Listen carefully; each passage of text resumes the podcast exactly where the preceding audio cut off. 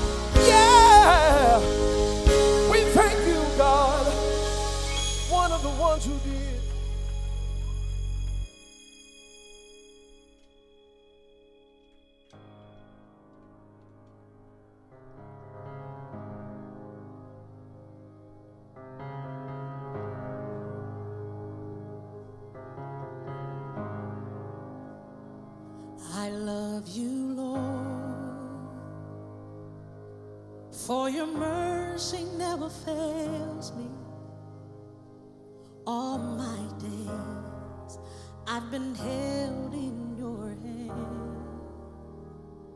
From the moment that I wake up till I lay my head, oh, I will sing of the goodness of God. Cause all my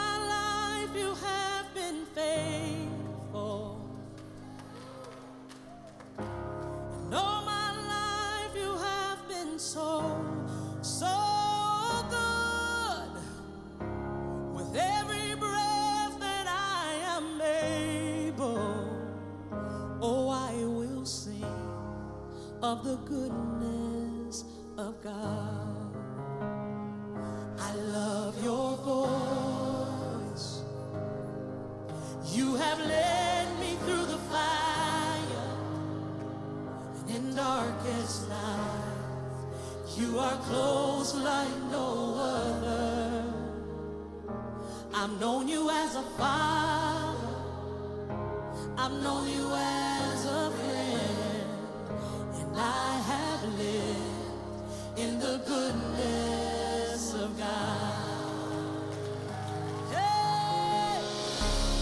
All my life you have been faithful.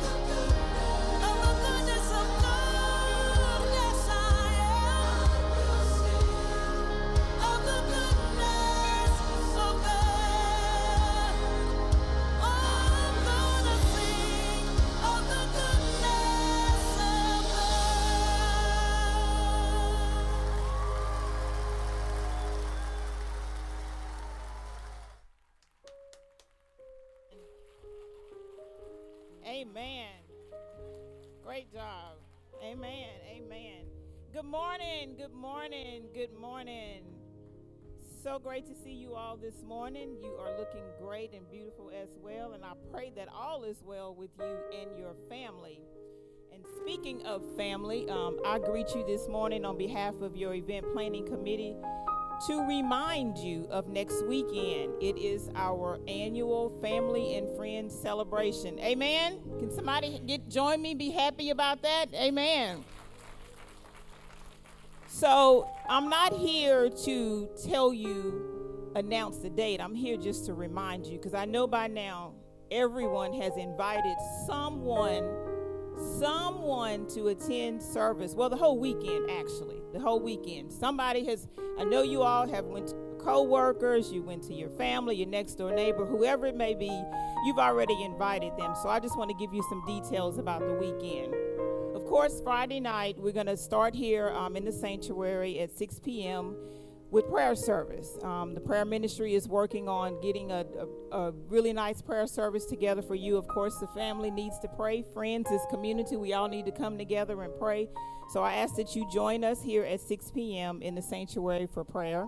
And immediately following in the Family Life Center, we're going to have what we call Family Game Night. Just a various activities throughout the center, um, starting from here in the executive lobby all the way to the gym. So invite your guests to be a part of that uh, event with you as well. We'll have everything from board games to karaoke. Um, we'll also have some food for you. Um, we have two gaming trucks for the teenagers. You'll have an opportunity to go and, and play those different games. But we've thought about everything for everyone. So all we need is for you to join us. So Saturday morning, then we're going to wake up and it's all about physical activity. If you started the new year right and you had your goal to become physically fit and maybe you've fallen off the wagon, this is your time to get back, to get it started again. So we're going to be all about physical activity on Saturday morning. Um, the race, the 5K race and walk, because remember, if you can't run, you can walk. There's a one mile fun run. So if you want to uh, walk or run. But before that, we'll get started. We're going to do some line dancing to warm us up. You know, it's all about physical activity.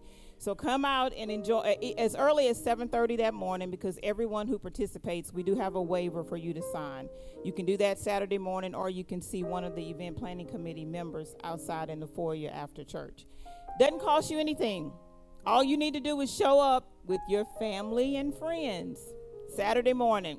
So then we'll come back Sunday and worship at 8 a.m. and 10 a.m. Pastor Dara has invited a guest speaker to bless us.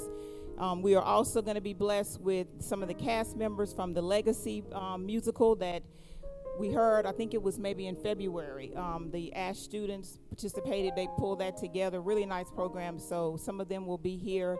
So we have a really nice worship service planned for you at 8 a.m. and 10 a.m. And of course, the family with the most in attendance, you'll get the trophy but we want to bless you with a little bit more so you can go out and have dinner on us. So the family with the most in attendance will get a $150 gift card to go to a local restaurant to enjoy dinner. Amen. Amen.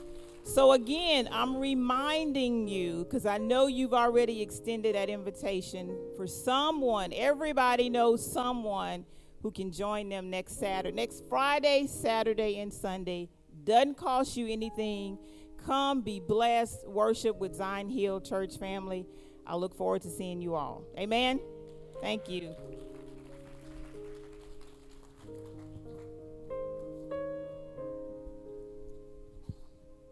Praise God. It's time for us to honor God with our giving. And please remember, that God is calling all of us to obedience. Uh, it's up to you what you're going to do with God. I cannot dictate that to you or for you, but I hope and pray somewhere along the way in your Christian journey, you have to try God for yourself. You simply say, Test me and see if I will not open the windows of heaven There are people who are recorded in your Bible that they obey God and they are blessed. Isaac sowed even in the middle of famine, and he still went home with a hundredfold return. Some of you are in the market, you know exactly what Wall Street is paying right now, and you know what your bank is paying. Uh, yeah, it's not enough. Actually, it's 1.5. So compare 1.5% return to a God who said, I'll give you 100%. So it's not even a close call. So it is up to you. Some of you will share with me and say, Pastor, I've been giving, but I didn't see nothing. Uh, welcome to the club. That's where the your faith comes in. Even though you don't see nothing, but that does not mean nothing is going on. So uh, you just have to prove God for yourself. Uh, but if you don't believe in faith, just look at the bamboo tree. When you plant it, it's, it's growing, but it goes first in the ground. And for three years, you don't see nothing. But all of a sudden, it shoots up and it's unstoppable when it starts to grow. In fact, it grows every two hours once it comes up from the, from the ground. So you have to be willing to trust God. If trust is not enough, and if trust is not in, involved, in fact, I will advise you don't get involved. It takes trust. You got to trust God. It takes faith in God. But this house is full of people who will tell you, I try God and He's all right. So pray that God will touch your heart. Giving is receiving. If there's somebody you ought to trust, it's God. He said, If you give, it shall be given to you. I rest my case. Let's pray. Lord, I thank you that your word is sure. You're not a man, you don't lie. You're not human, don't make stories. When you make a promise, you make it happen. And Lord, we trust you. We're going to trust you especially in this area of our finances.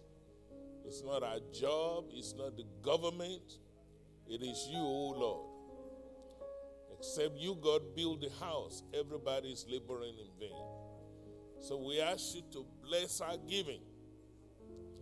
We thank you for great return, hundredfold. In fact, we're not going to put limit on you.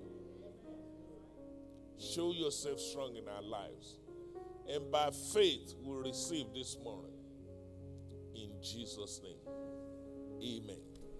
The ushers will come, the choir will minister. Let's give for the glory of God.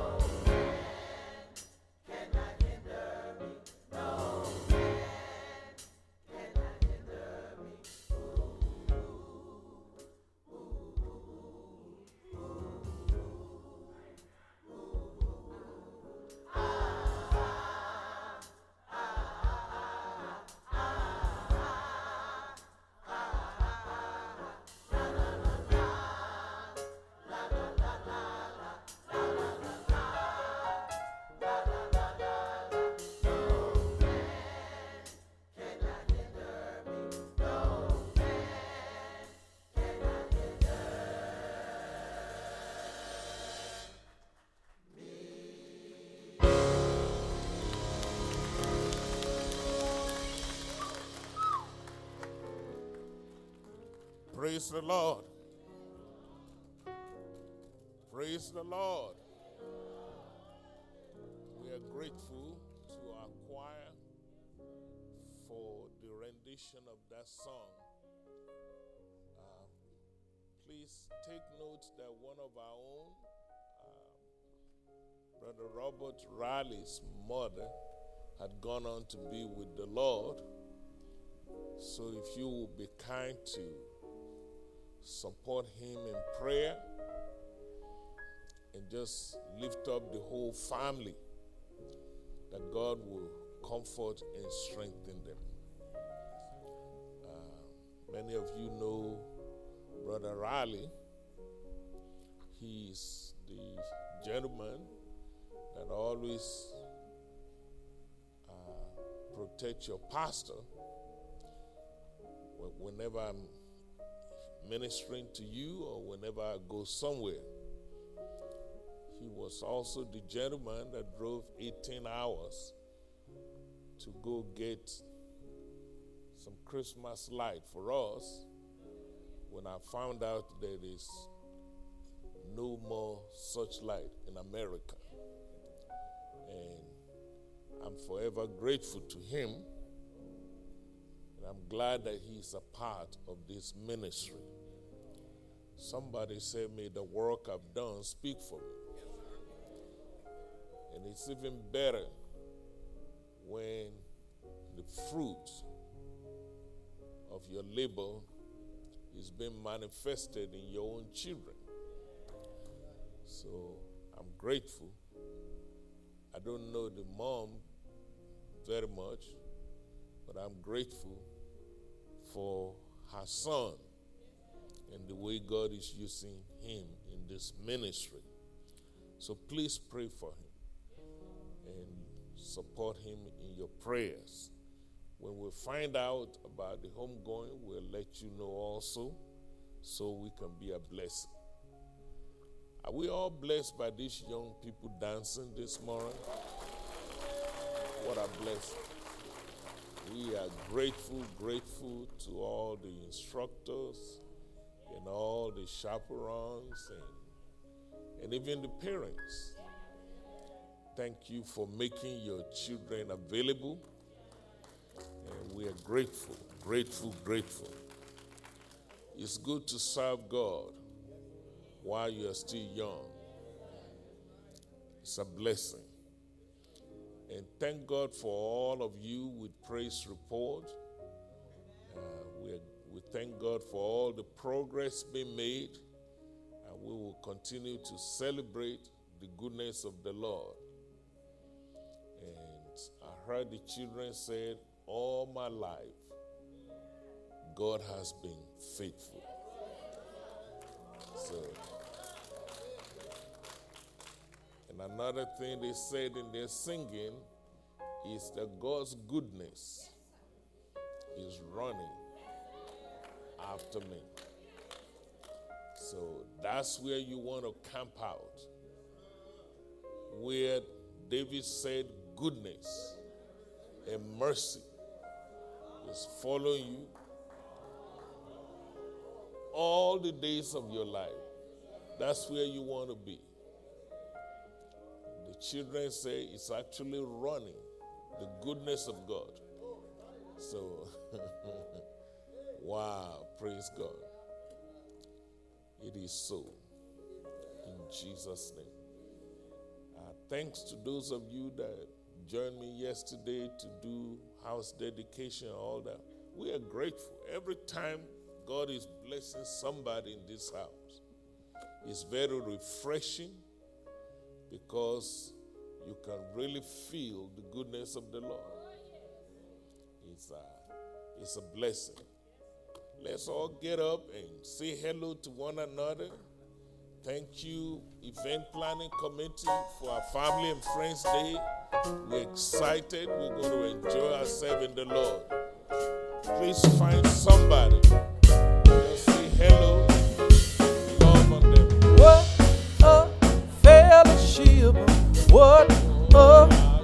Divine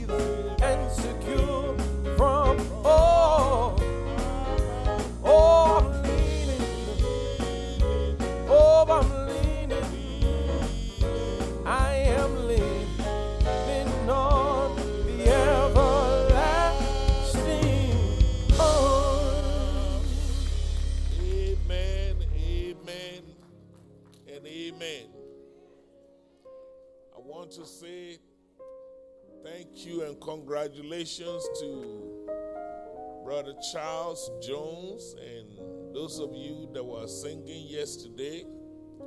We are so proud of your accomplishment in the community. And thank you for representing God and representing Zion Hill very well. Also, we have Brother Anderson here. I believe his wife is here also. They're visiting with us. Will you please stand? I'm, I'm looking for you. Way back there. Amen. You all look beautiful. And we are so glad to see you. I married them more than two decades ago. And they're still looking young and well taken care of. We bless God for you and we thank you for your visit. Uh, you need to show us your secret. You took good care of this brother, man. I can see he's looking young and younger. To God be the glory. We love you. Welcome to Zion Hill again. God bless you, sir.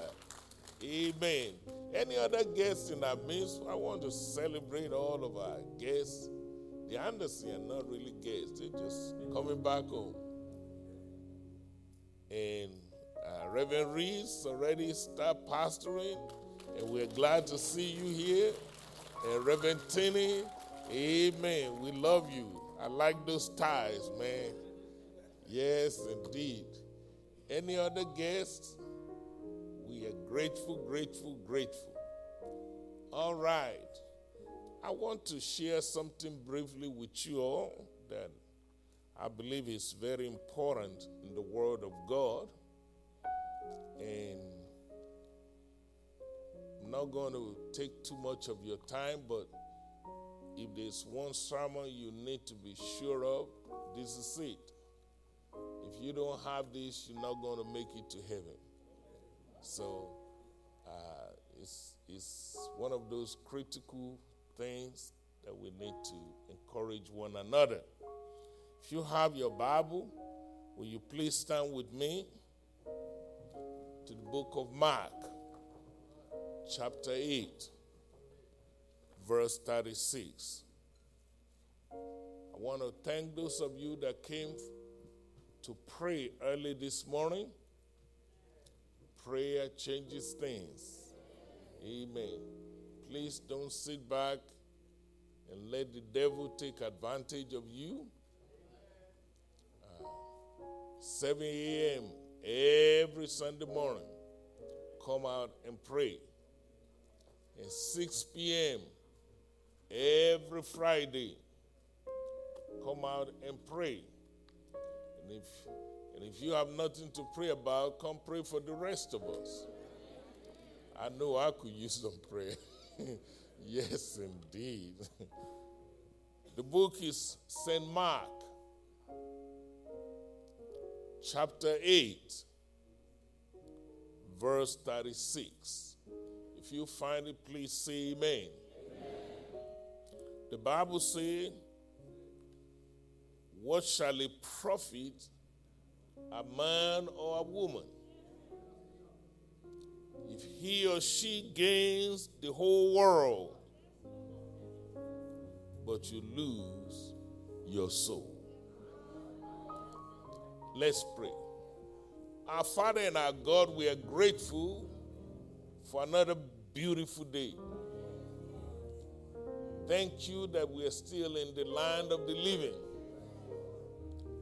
Thank you for your grace and for your mercy. Lord, we thank you this morning for the word of God. Holy Spirit, I pray that you will speak to us. Use your servant to tell the truth, the whole truth, nothing but the truth. Help our hearing, help our understanding. Glorify yourself in this place. We'll be careful to give you all the glory, all the honor, and all the praise. In Jesus' name. And the church say, Amen. You may be seated. Our subject for discussion this morning is titled, Are You Prepared for Recovery? Are you prepared for what? Recovery. Early this year, by permission of the Holy Spirit, we decree and we declare that this year shall be a year of recovery. Say amen to that. And now you see where this subject matter come from. We just don't want to make a declaration. During the course of the year, part of my assignment is to encourage you and remind you and inspire you and teach you about how to make it happen in your own life. We wanted more than just mere declaration. And by permission of the Holy Spirit, I'm going to tell you three things today that will help you to recover this year. How many things? Ladies and gentlemen, those three things are you're going to need the Word of God. I will explain to you how you need the Word of God this year. Number two, you, have to make sure that you're saved. There are many people who are in the church and very active in the church, even sometimes in the pulpit. You can even be singing in the choir or serving in the deacons or usher board or whatever area you're serving, and you're not on your way to heaven. So I want to save you the headache today. Today, my assignment is to help you to know whether you're going to heaven or whether you're not. You will never have to guess about it. Many people who are in the church, they just hope that they make it to heaven. They're not really sure but in times like this, you got to be sure and be very sure. Then the third thing is that I'm going to warn you about the danger of distraction. It can cost you your recovery this year. So, three things the importance of the Word of God in your life, the need for you to know for sure that you're going to heaven. In fact, religion is so poor, religion will tell you, well, we hope you make it. That's the dumbest thing. Don't spend your life hoping. when it comes to something this important, you need to know that you know you've been born again. All minds clear? Well, let's begin with the first one, which is basically the Word of God. I know you know about the Bible, and I know many of you know the importance of the Word of God. But the truth be told, most Christians don't read the Bible. That's just the blunt truth.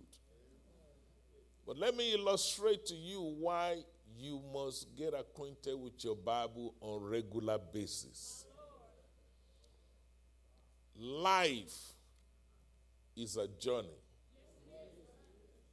What did I say life is? Whether you like it or not, whether I like it or not, once you are born, you, you have to go on that journey.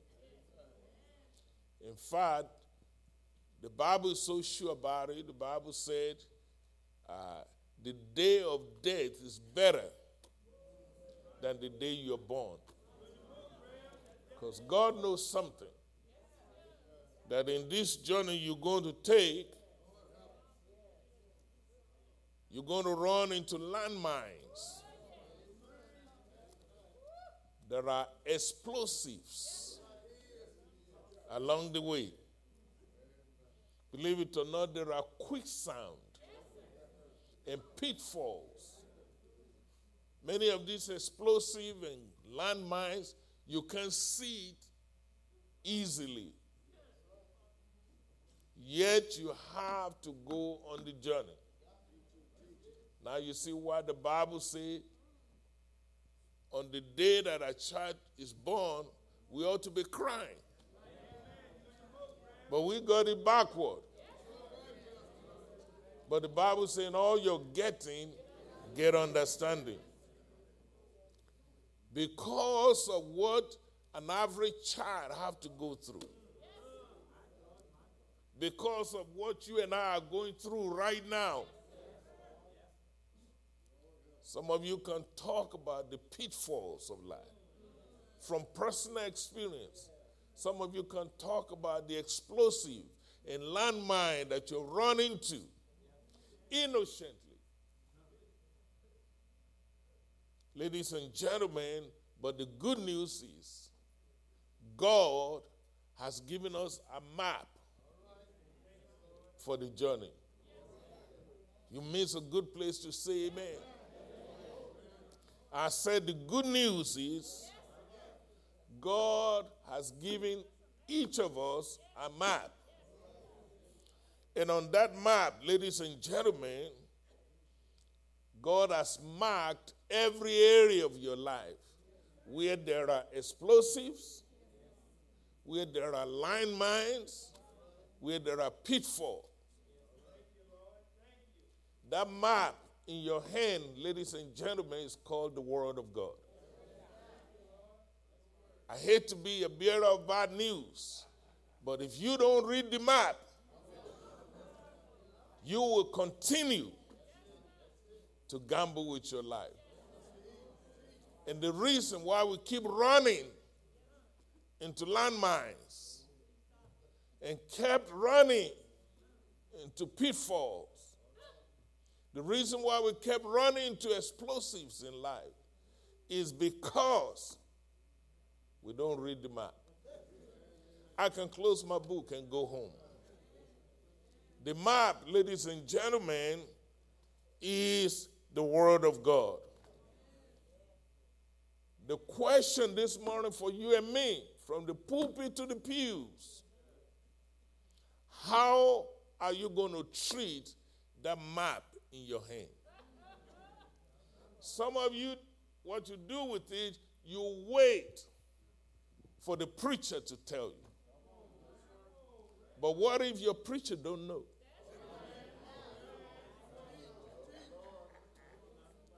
Then, ladies and gentlemen, you doomed.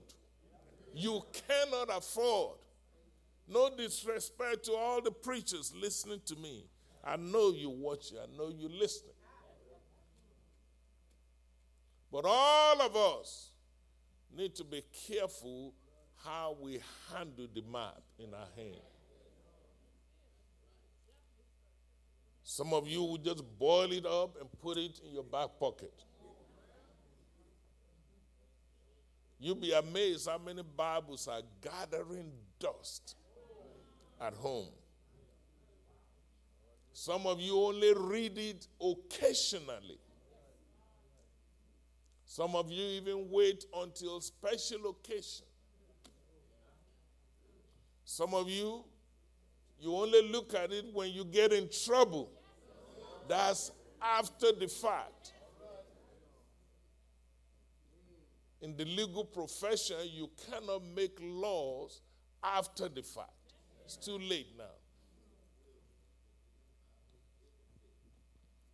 Ladies and gentlemen, if I were to give you one honest advice today, do not allow 24 hours to pass by without looking at your map. In that map is your journey guide. In that map, God will identify exactly where the explosives of life are. Inside that map, God will tell you, watch out, don't go that way. There are landmines. And this is the difference between people who are cruising through life and people who are always in one calamity or the other. Life is not about luck. God rains on the just and the unjust. But it's up to you. Not even the preacher. It's up to you what you're going to do with the map in your hand.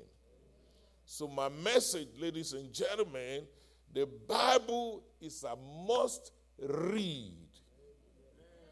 Are you listening to me?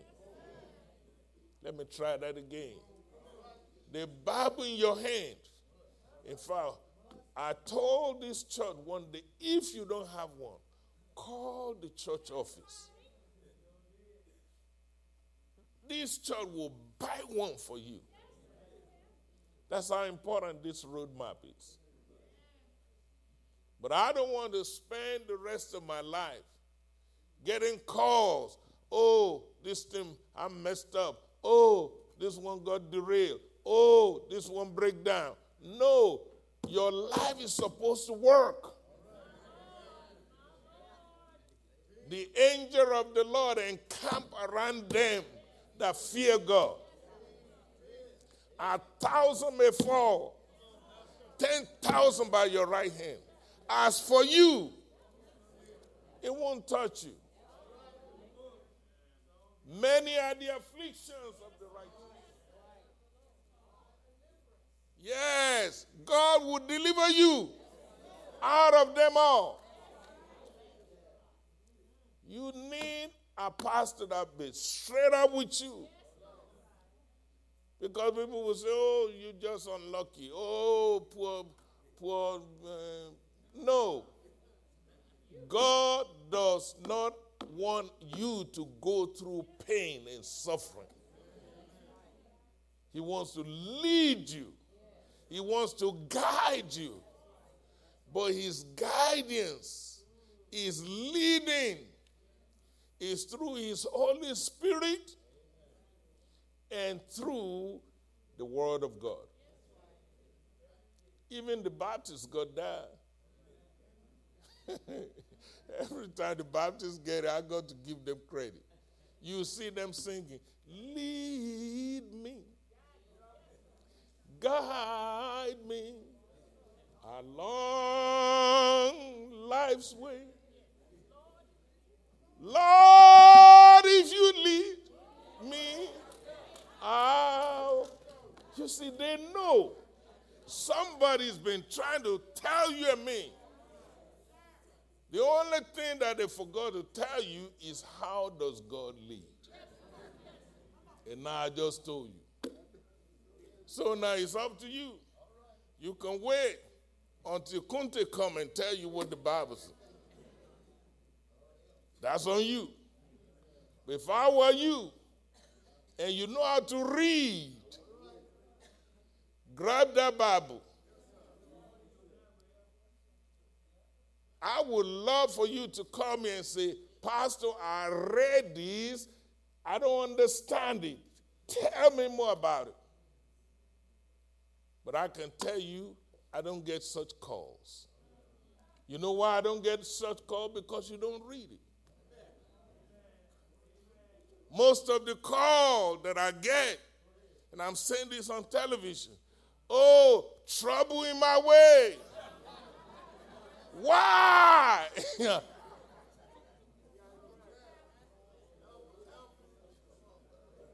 You say, Oh, I got to cry sometimes. The devil is alive. Then you said to me, Pastor, so much trouble. A little work at night. No, some of us are snoring. Somebody got to tell the truth. So, away with all this religious mess, begin to read your Bible. I was a little boy when somebody planted it in my spirit. They say, read your Bible, pray every day, pray every day, pray every day. Read your Bible, pray every day if you want to grow. There's no way around it. If you got one, begin to read it. If you don't get one, call your church. You don't even have to be a member of this church. Hallelujah. All over the city will make the investment to get you one. If you get that message, say amen. amen. The Bible is a must read. My second assignment is to make sure that you know that you're on your way to heaven. I just don't want you to be a member of the church. I just don't want you to be active in the church. All of that is good. People join sorority, fraternities, civic organization. It's good to be a part of the church. But it's very important that you know you're on your way to heaven. Ladies and gentlemen, one of the disciples of Jesus Christ, his name is John. Am I right about it? John is called the beloved. Jesus loves him. And ladies and gentlemen, he wrote about salvation. He tells you exactly how you can make, make it to heaven. God has to use somebody. So, like Billy Graham, God used him mightily. Benny Hinn, God used him mightily. T.D. Jakes, Joyce Meyer, I mean, my, my homeboy Creflo Dollar, all kinds of people are being used. Brother John wrote clearly on whether you're going to make heaven or not. In fact, to be specific, John, I don't mean to make you a theologian. I'm taking my time this morning because this is important to me.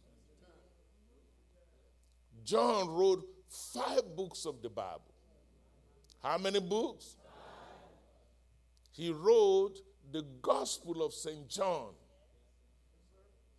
Then he wrote First John, Second John, Third John. Then he wrote the book of Revelation. You need to be aware of that. And two out of those three books, he devoted it exclusively about how we're going to make it to heaven. You cannot skip the page you cannot say, My mama is praying for me. You know how would be saying, Have me on my mind. Took the time, they would be shaking up. You have to know for, your own self.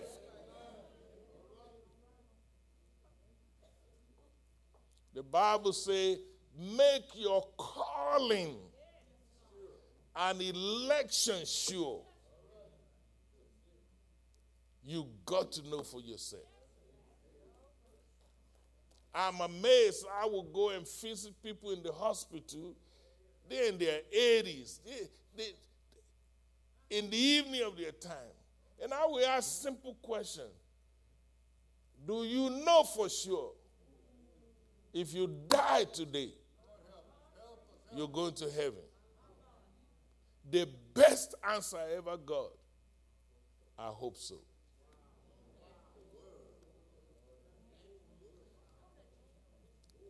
And that's the ones that will tell you the truth. They said, The best I can tell you, Reverend, I just hope I get there. Some of them, they will they'll be smart aleck, say, Well, I try to do the best I can. I, I tried to help somebody. I tried this, I tried that. No, you need to be sure.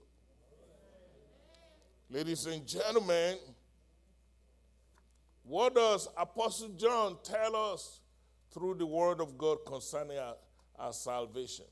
We all know one thing, John 3 16. Do I have an amen? amen? God so loved the world that he gave his only begotten Son. Am I still in the book? That whosoever believe Somebody shall believe. So you have to ask yourself the question where I sing in the choir? Yes, I, I play instrument. Yes, I'm a deacon. The question, question number one do you believe God? Can I be brutally honest with you? Many of you don't believe God. How you know, Reverend? I can see it with your action. How are you going to say you believe God that you don't pray to? Even when trouble comes, the first thing you do is to find 911. You believe 911 better than God.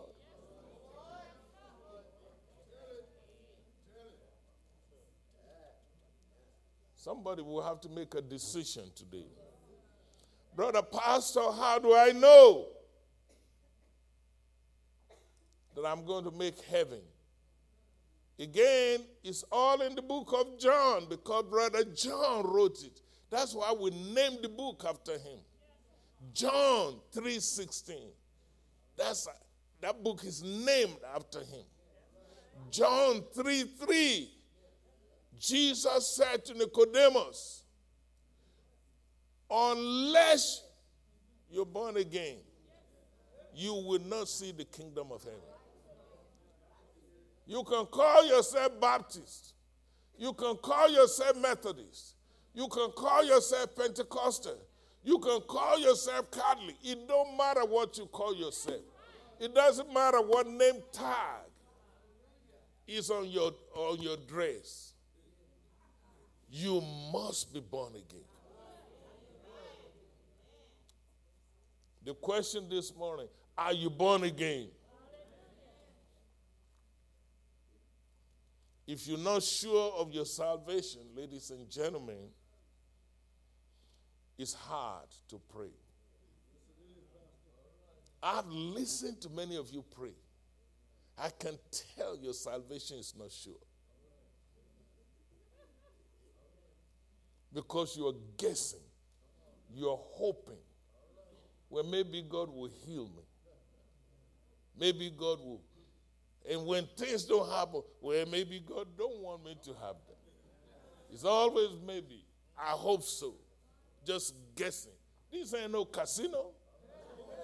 Get a clue, folks. You have to know that you know that you know. When you're not sure of your salvation, it's even hard for you to witness. How you going to witness to somebody about a God you're not even sure of? Now you see why most of you come to church, but you never tell anybody about God.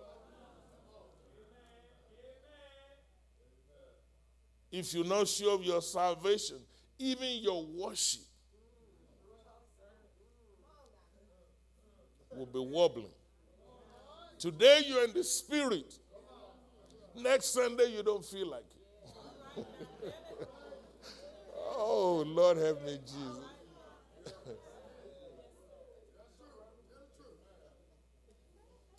Even when you're not sure of your salvation, there's really no peace of mind. You just go as the wind blows. So, what am I trying to tell you? You and I need to be sure. From the pulpit to the pews, you need to be sure that you've been born again. So, I'm going to give you a few tips that you need to set to. You got to answer this question. Five things that you must be sure of. And then you can wake up anytime and say, I'm on my way to heaven. Number one, confession. What did I say you need to have? The Bible says in Romans chapter 10, verse 9, it said, If you confess with your mouth and you believe in your heart that God raised Jesus from the dead, Thou shalt be what? Thou shalt be what? Well, here's the problem. After you confess, you can tell if you have not. How do you know when you? Some people don't even know what am I going to confess. It's very simple at some point in your life, you got to recognize and confess that I'm a sinner. I'm messed up. You can stop there, and half of the church is already in hell. You're too full of yourself. You can't even recognize that you You got to recognize that you are a sinner. You're not all that. Many of you never recognize that you need help. It's a dangerous thing when you have a crackhead that don't even know he's a crackhead. And many people in the church, they're very much like that. Not only do you have to recognize that you're a sinner, you have to recognize you need a Savior. Do you know why many people are not in church today? They really don't believe they need a Savior. They would rather go shopping. They would, in fact, some of them will have the audacity to call me and tell me, Reverend, I'm not coming to church today. And then when the devil messed them up, then they call me back. Now, Reverend, it's your job to fix this problem. And then the Lord send you a pastor that will say, Oh, no, that's not my job. That's on you.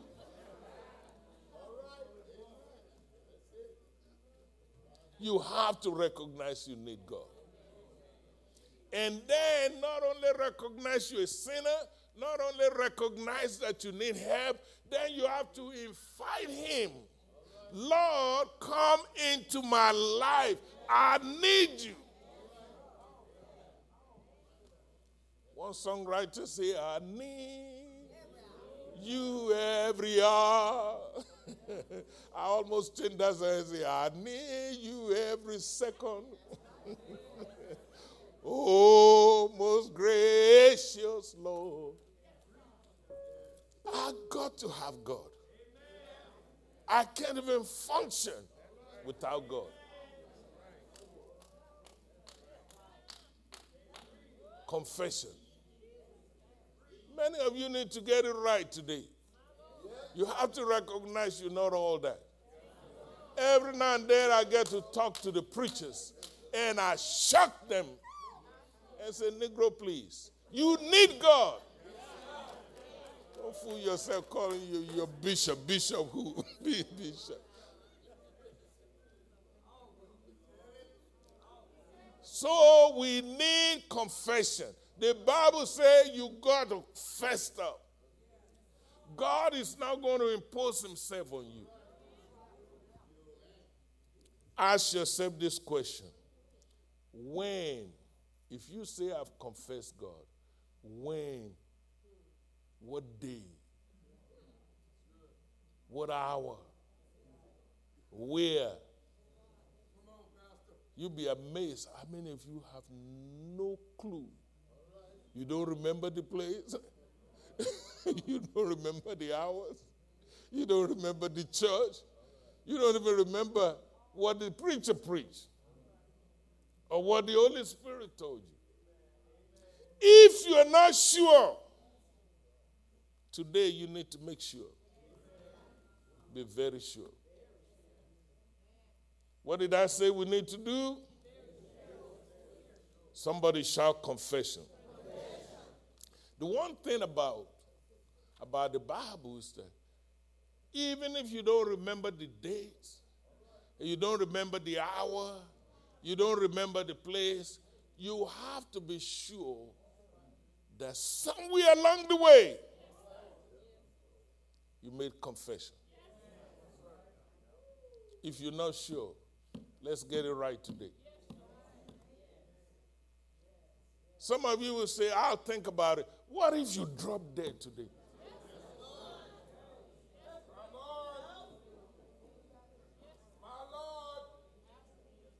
Nobody know the date. Nobody know the hour. It is appointed unto man, unto woman, wants to die And then we have to face judgment. So don't gamble. This is not a, a casino. Don't gamble with this. Tell your neighbor I got it now. Number two, to know that you're on your way to heaven, there must be a change in your life. You can come to church every day of the week if there is no change in your life, you're not going to heaven. Second Corinthians chapter 5, verse 17. That's right, Pastor. If a man is in Christ, that's right, sir. That man is a new creature. All things are passed away. for be acting in the in the church, there's no change in their life. Even the dogs in your house can't see no change in you. So you trying to fool. Somebody got to preach this gospel. Having a good religion is not enough. If you are in Christ. The Bible says this thing has to be evident. Even people will see you and say, ah, there's something about Sister Girl. the place you used to go, the things you used to do. Even sometimes you want to get mad at somebody. You see, what happens that once you are saved, on your way to heaven, the Holy Spirit will move inside. Sometimes I want to slap the crap out of somebody. But the Holy Spirit said, Come on now, come on now. That's not you. That is not you. That's the all you. There's been a change, a change in your life, a change in my life.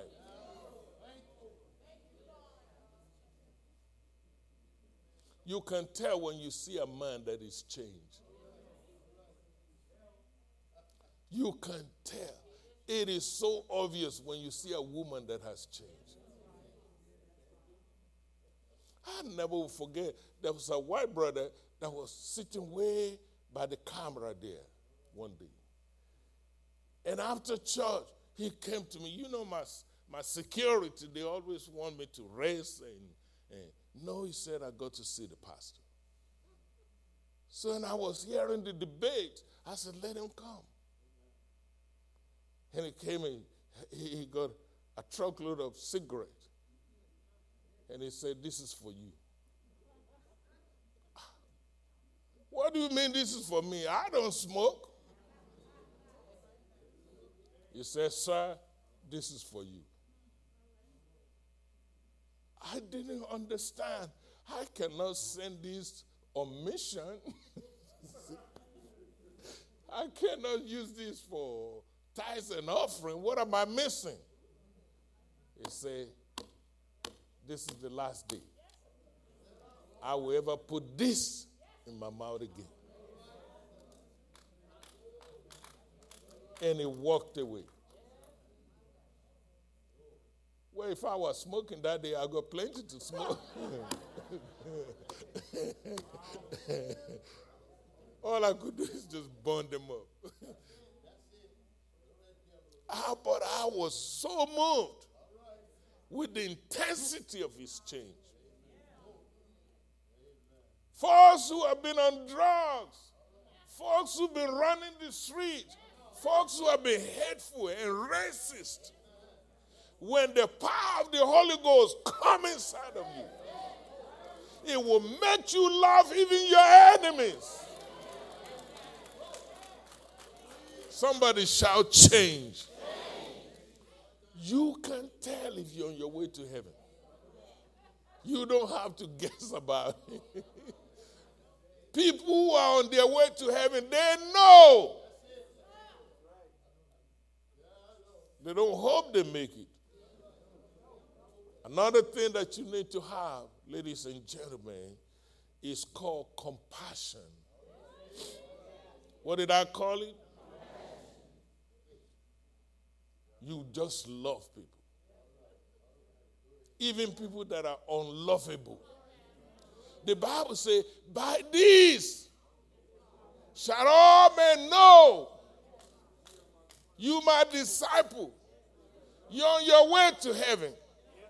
You will live with God eternally. How are people going to know that you love one another? Some of you are so hateful.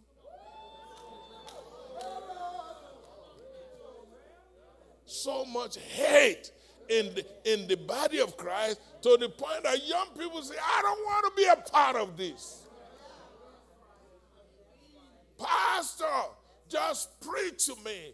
Go on TikTok. Talk to me. I want to hear the word of God. But I don't want to deal with those church people. They are full of hatred. They are judgmental. They are hypocritical. I don't want to be a part of them.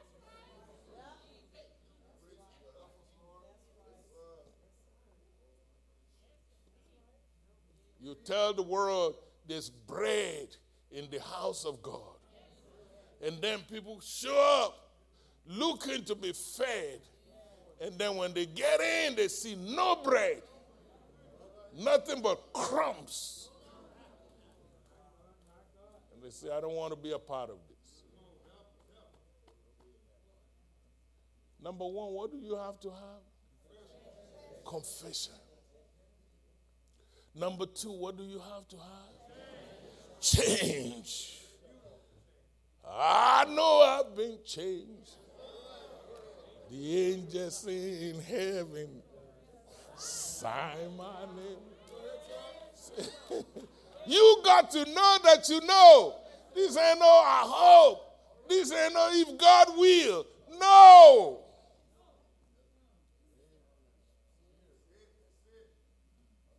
There's got to be a change. There's got to be compassion. Some of the people in the church are so stingy. It's amazing. They will see that you are in need and they have the means, they have the resources. And they won't do a thing to help you. Some people will even tell me, Pastor, how long are we going to help Sister so so and so? I said, What do you mean? Wait, this is the third time. I said, How you know?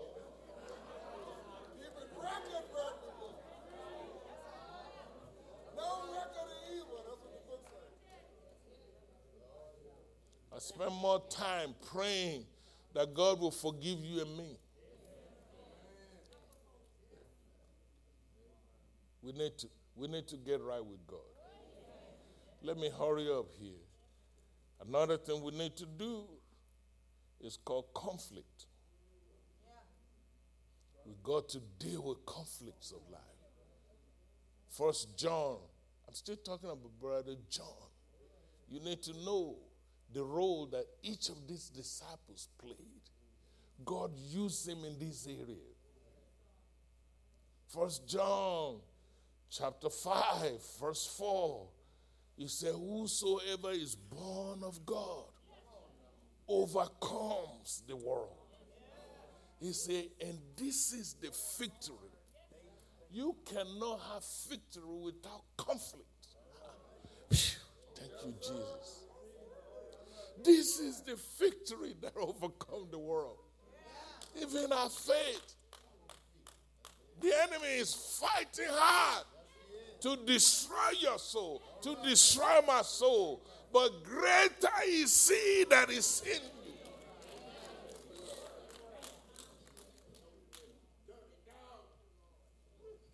Than the devil that is in the world. We shall have more time Gonna have to hurry up. Number five, your conduct. Your conduct. You know what the Bible say? First book of John. We are still talking about what John, God, John the Revelator, John who was locked up in the island of Patmos. John the Revelator, God revealed these things to him. You know what he said? In First John chapter 3, verse 9, he said, Whosoever is born of God does not sin.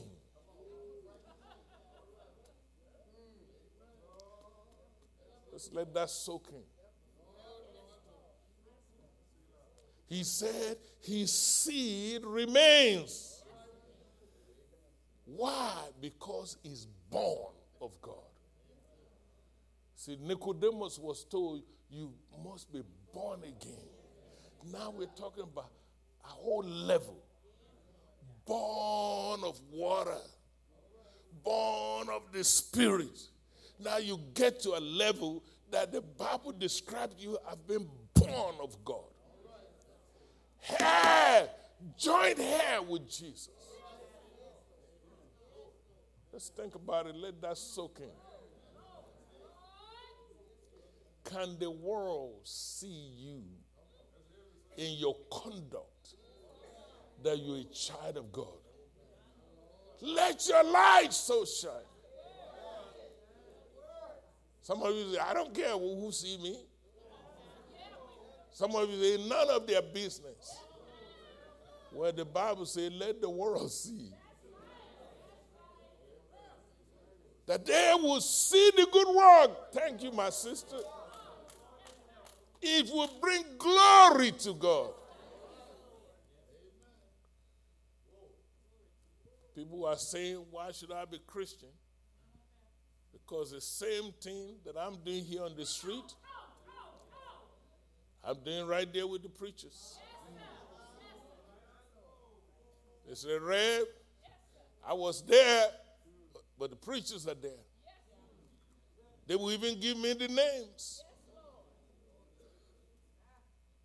Things are so bad now you can almost get guess the name before they tell you. Ain't nobody shouting today.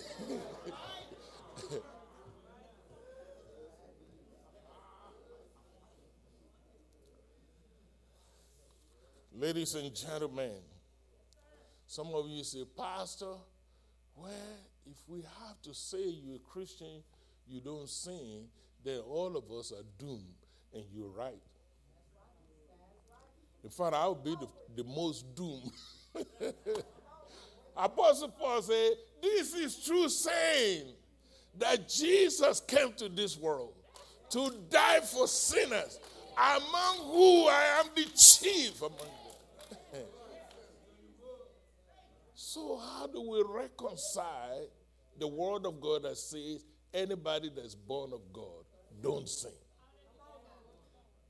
God is trying to help us to understand don't make a career out of doing wrong. You know you're not supposed to be drinking vodka. And yes, you. but now you've been drinking vodka since 1962. Come on now. Give God something to work with. He that covereth his sin will not prosper. But anybody that will fess up and forsake them, they shall obtain mercy.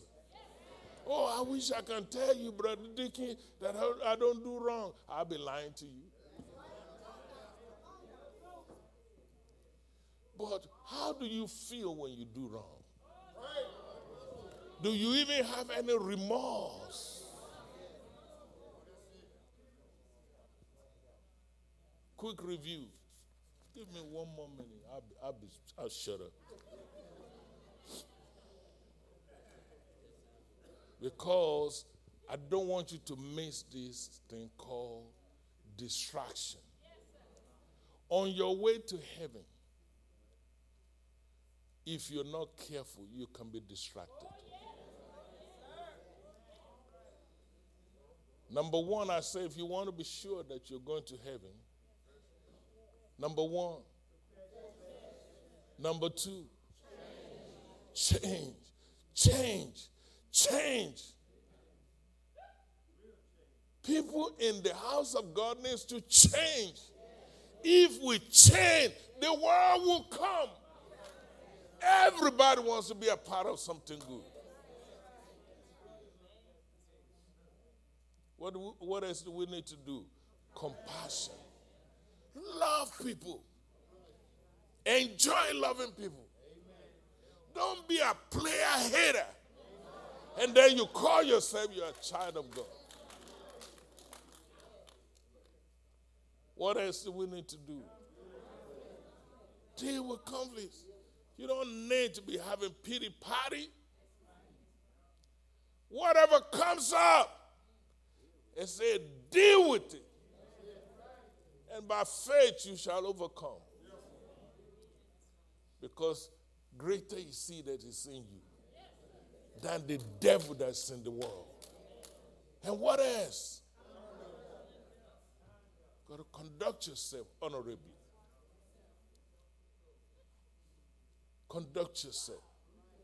On your job, I don't care wherever you, you ought to stand up. Everybody ought to know no, no, no, that brother is all right. This sister is all right. He loves people. She'll do everything to help you.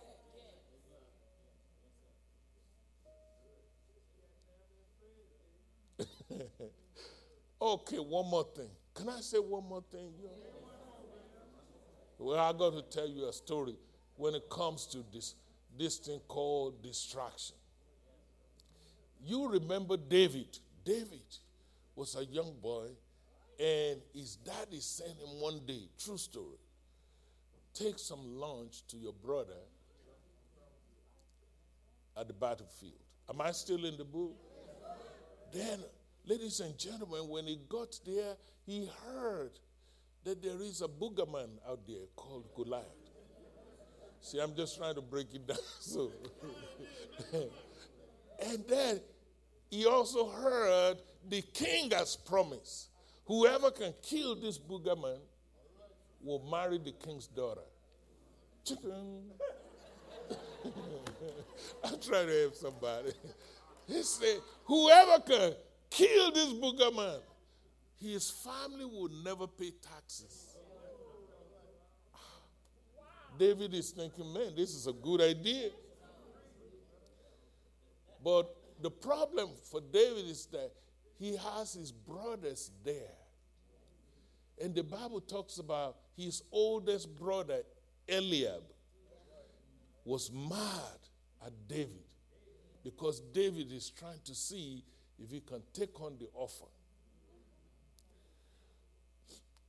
Because he judged and misjudged the motive of David. Be careful that you don't judge people. I, let me tell you what that would do. You see, one time, this can even happen to a preacher. Prophet Samuel was asked to go pick a king in the house of Jesse. When he got there, he judged all the children and thought this Mr. Eliab would be the king. You know why? Because he's a tall man. Some of you are looking for husband. Oh, I'm trying to help somebody. Be careful that you don't misjudge. You can end up with a boogerman on your bed. now my wife stand up. Now let me try this section.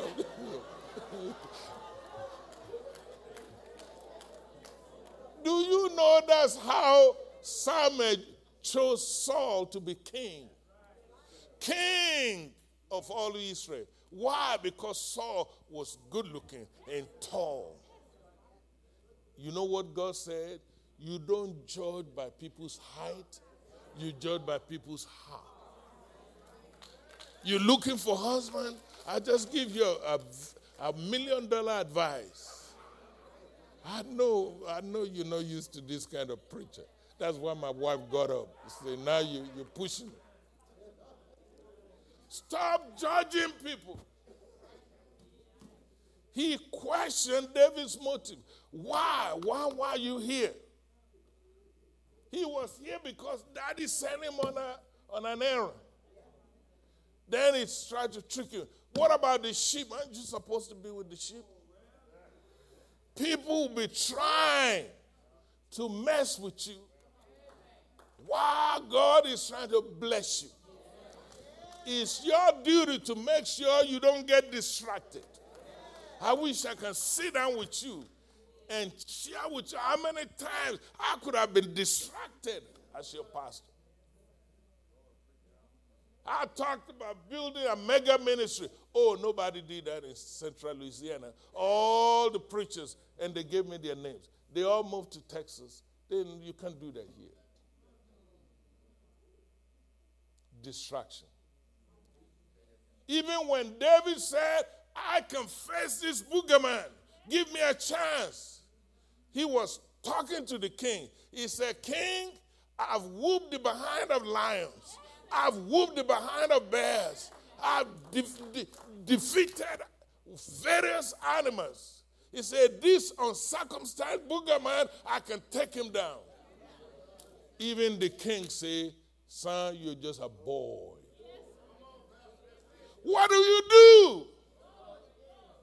When you're trying to pursue your destiny and there's a voice of discouragement on your job, in your ministry, the banks told me you can't do it.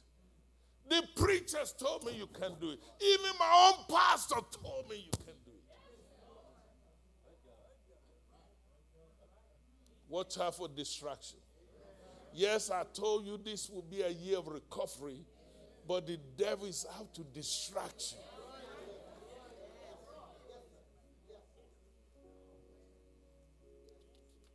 In conclusion, If David has started to argue with his brother Eliab, he will miss the opportunity to face the real boogerman. This is for black people. Stop fighting yourself.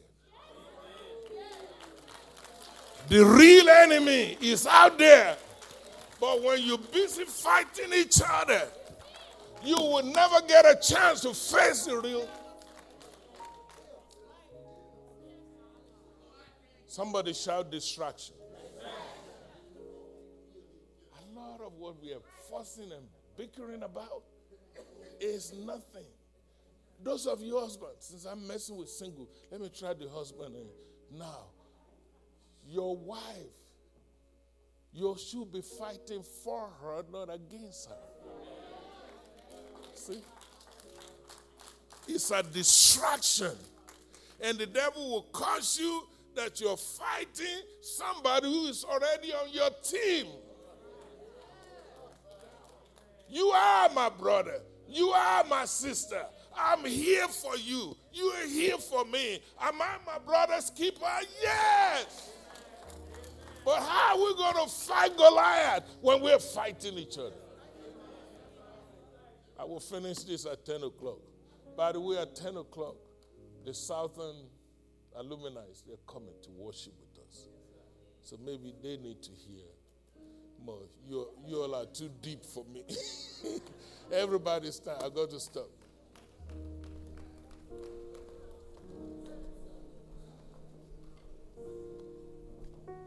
I want to invite somebody today. I know there are people in the church, and I know they're watching. But whether I'm going to heaven or not, I'm not going to worry about who is looking at me. They don't pay my bills. None of you can heal me when I'm sick. If you're here today and say, Pastor, this matter of salvation is very important to me. I want to know that when I die, heading to heaven. In my opinion, this is probably the most important sermon I ever preached. Yeah, I've tried to share with you how you can make it in life.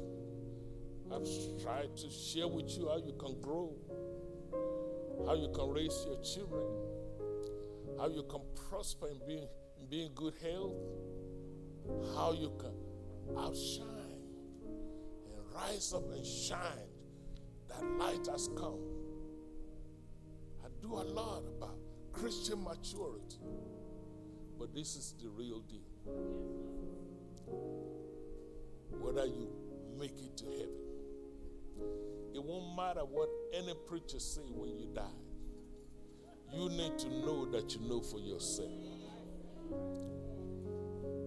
And if you, like me, you grow up under a religion, mine happens to be Baptist, and the best I could hope for is to, to hope that God will have mercy on me. Hope that I make it. Hope this. I guess so. Maybe so. Maybe you hear my prayer. Maybe you don't want to hear this one. Maybe you want to be sure. You made up your mind. I want you to humble yourself and find your way to the altar. Come to Jesus.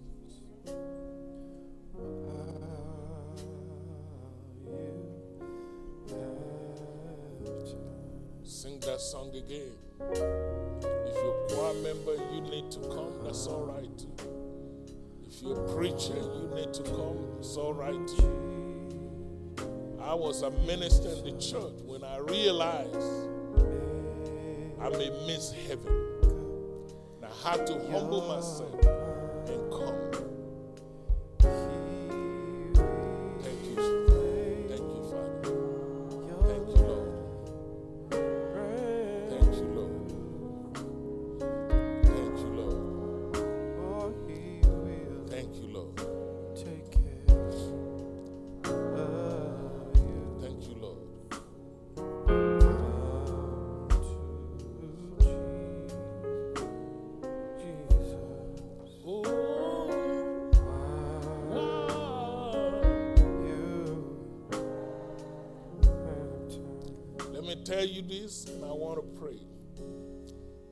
Somebody called me one day, said, Pastor, that message for me.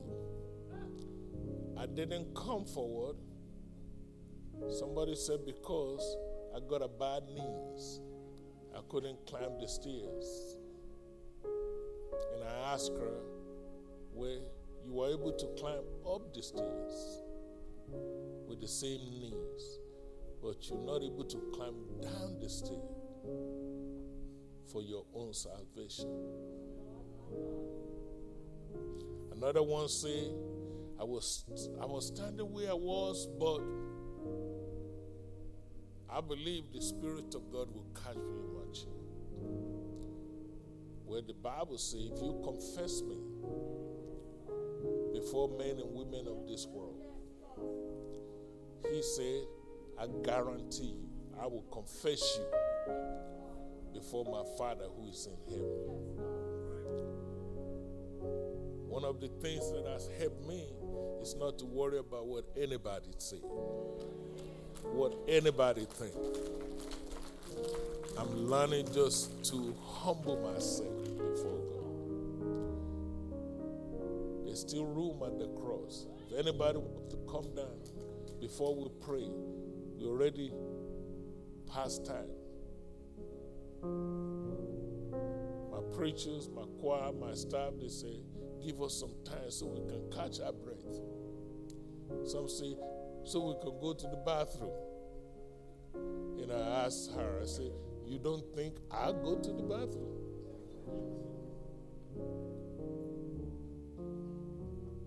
Lift your hands towards heaven. Father God, in the precious name of Jesus,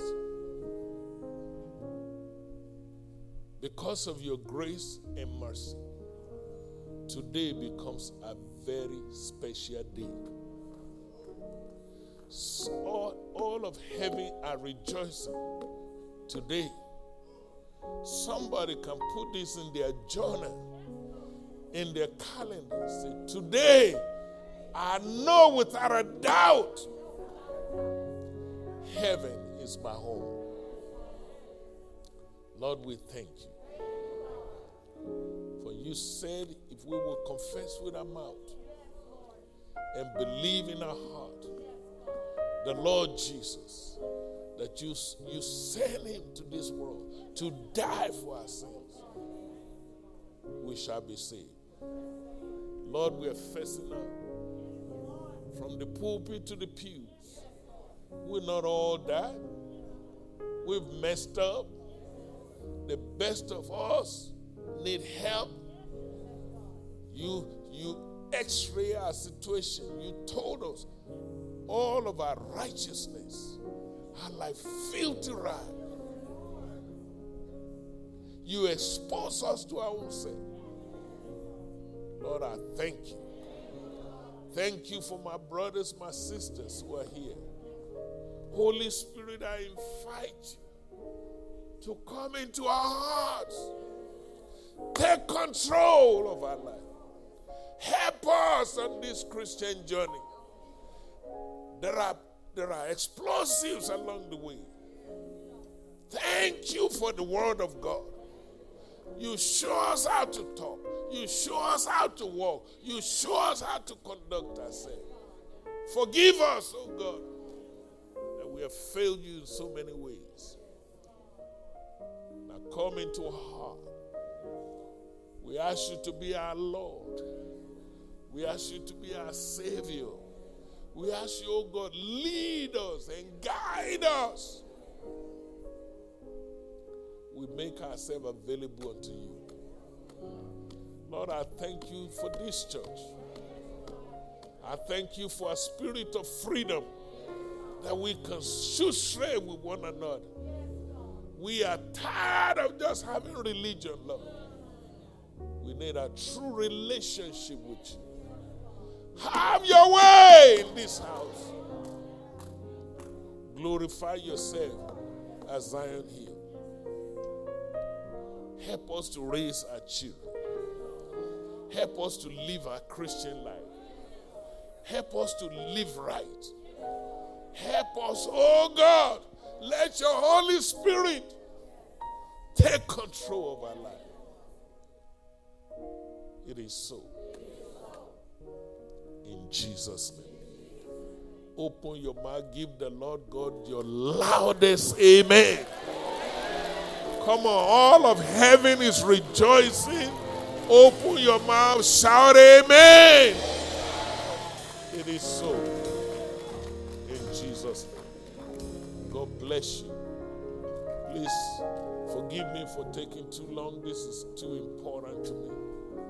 I pray that God will increase you more and more. If you're here, you're looking for a church home, after the benediction, the pastor and his wife will be here to receive you. Thank you for coming to church. I know there's time change, but you still make it. That makes a lot. Makes a lot. And now may the Lord keep you. And may the Lord guide you. May the Lord watch over your entire family. This is my prayer for you. It is so. In Jesus' name. Amen. God bless you. New members, please come forward.